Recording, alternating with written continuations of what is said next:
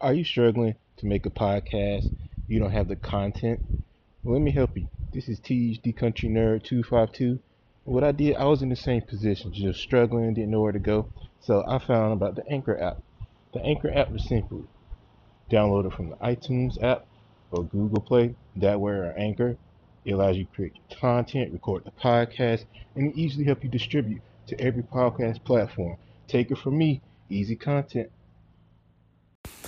Ladies and gentlemen, welcome to the Country Nerd 252 podcast. Now, we're going to talk about a certain issue that's really just irks my nerve and plagues the black community. All right. So, of course, you know, if you don't know, Channing Crowder, who's a former NFL player for the Dolphins, said on the YouTube show The Pivot. Now, I will say, in full disclosure, watch The Pivot is a damn good show. If you ain't seen The Pivot, go back to I Am Athlete when he was up there with Brandon Marshall and Chad Ochocinco. So, despite my criticism of him right now, go watch the show. It's very good. He called Russell Wilson a square. Now, that just bothers me because Russell Wilson didn't grow up like him, because Russell Wilson not like Future. Now, you can't t- now you can't tell anybody who they should love. That's point number one. And point number two, he alluded to how Ciara left Future for money. Now you're diminishing her success. I'm sorry, Ciara, a damn good dancer and a damn good musician. She's got her, she makes her own money. And hello, she still does perform. So it's like, what the hell are you talking about? Two, as far as her and future relationship goes, I'm just reading the reports. I don't know firsthand because I'm not there. Allegedly, it was because of infidelity, and allegedly because she had a lot of emotional problems, a lot of em- emotional inadequacies. He didn't provide that to her. So they decided to just break up. And here's Sean Russell Wilson. You know, he's an NFL player, comes from a good home, and knows how to treat a lady. Makes her feel special, gives her that emotional support that she needs. Maybe she always needed somebody like that who's naturally what she needs. Instead of trying to find somebody that's forcing her to be what he needs. So it's like there's nothing wrong with that.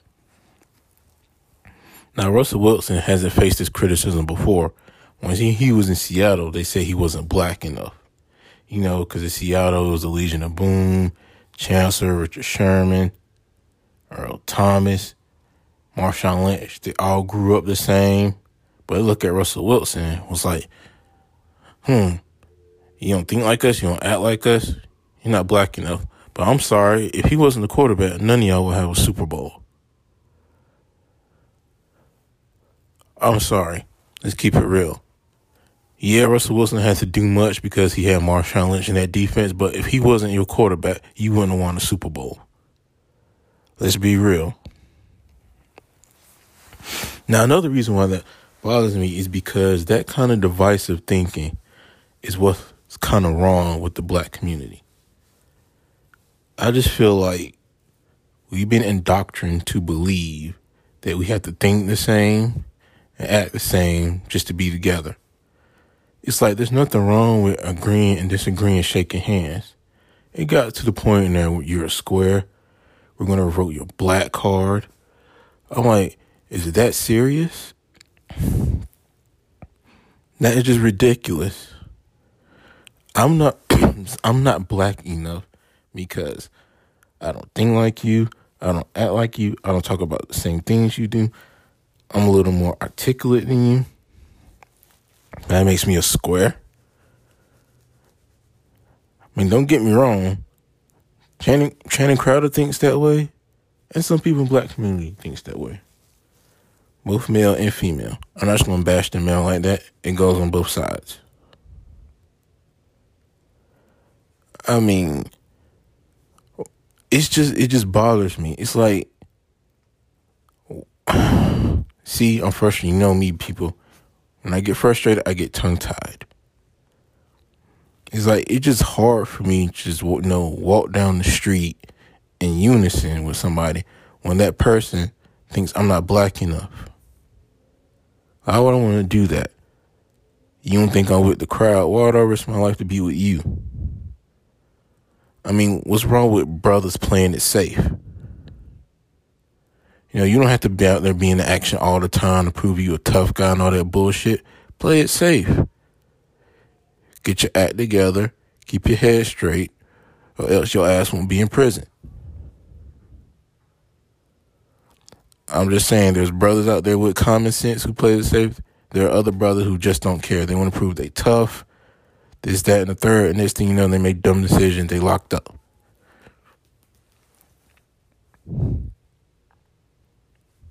And maybe if you don't start acting the way you do, maybe that narrative about black men wouldn't exist. I know we're all violent, we're selfish, we're just straight animals. Maybe if you debunk that narrative by just doing the right thing, that would help a lot. You know? And and let's keep it real. I mean, Grant Hill, he comes from a nice background, middle class. He went to Duke. People think he's a square. And he's married to Tamia, who is a damn good artist. Two daughters. He has his own company. But people think he's a square because he's smart, articulate, and grew up different. Hell, Richard Sherman, he grew up in Compton, but he went, last time I checked, he graduated from Stanford, which is one of the top colleges as far as academic wise. So why aren't you calling him a square? He's more articulate than you because he went better university than you do. So why aren't you calling him a square if that's your logic? Just make it make sense, man.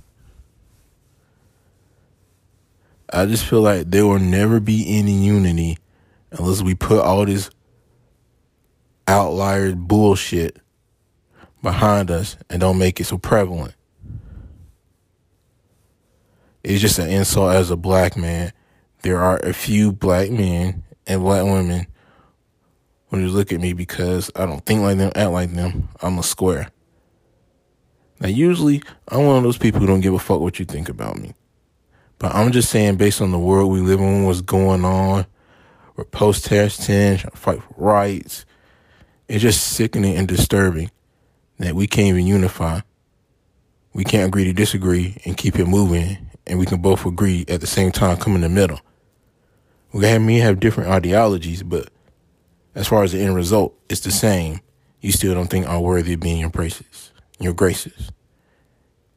You still don't think I'm black. And, and you see why other people other races are laughing at us.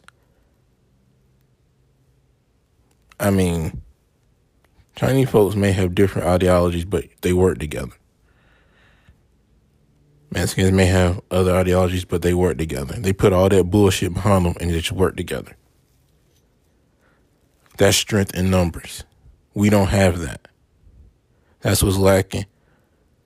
We're so divisive in our ideologies. We don't like coming in the middle. We don't like being in the middle on certain shit.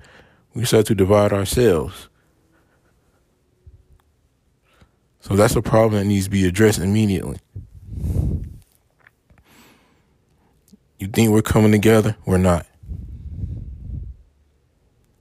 So it's like I just pray for the black. I, I, just pray for us.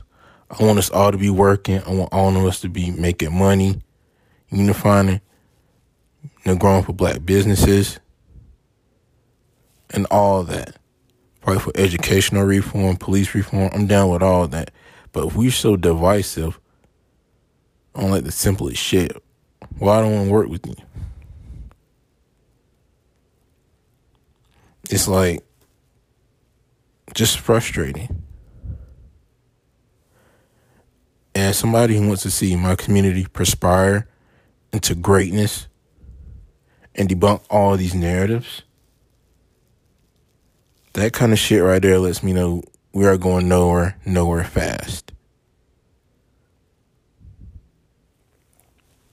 Well, that's the end of this episode. If you agree or disagree with me, hit me up on my Twitter or my Snapchat. And you know how it goes. I love you guys. Thank you for listening. Never let society dictate how you should think or feel. I'm out.